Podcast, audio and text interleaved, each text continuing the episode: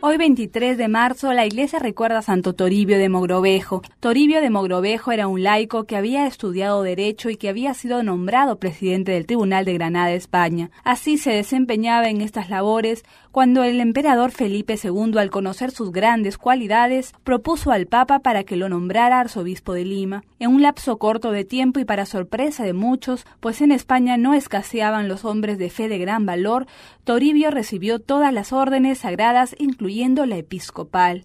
En 1581 llegó Toribio a Lima como arzobispo. Esta ciudad era la sede de una inmensa arquidiócesis que incluía varios actuales países de Sudamérica. Desde el primer día dedicó todas sus energías a lograr el progreso espiritual de las ovejas a él encomendadas.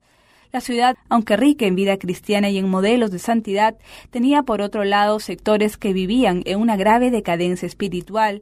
Los conquistadores cometían abusos y algunos sacerdotes no cumplían su ministerio con dedicación.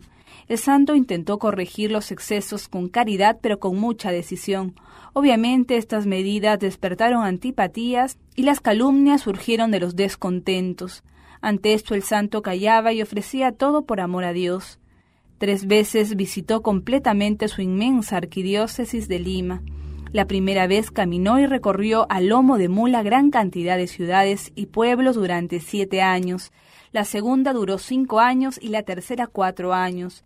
Logró la conversión de un enorme número de indios y con su presencia despertó la esperanza y fortaleció la fe de los antiguos creyentes.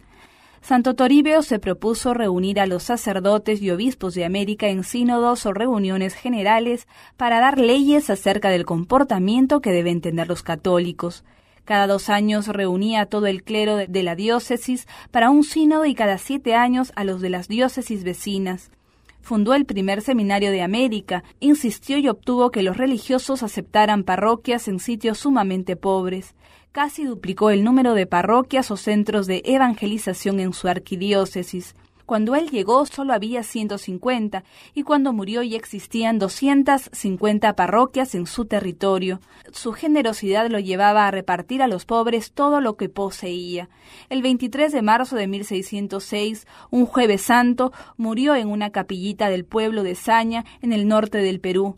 Santo Toribio tuvo el gusto de administrarle el sacramento de la confirmación a tres santos, Santa Rosa de Lima, San Francisco Solano y San Martín de Porres.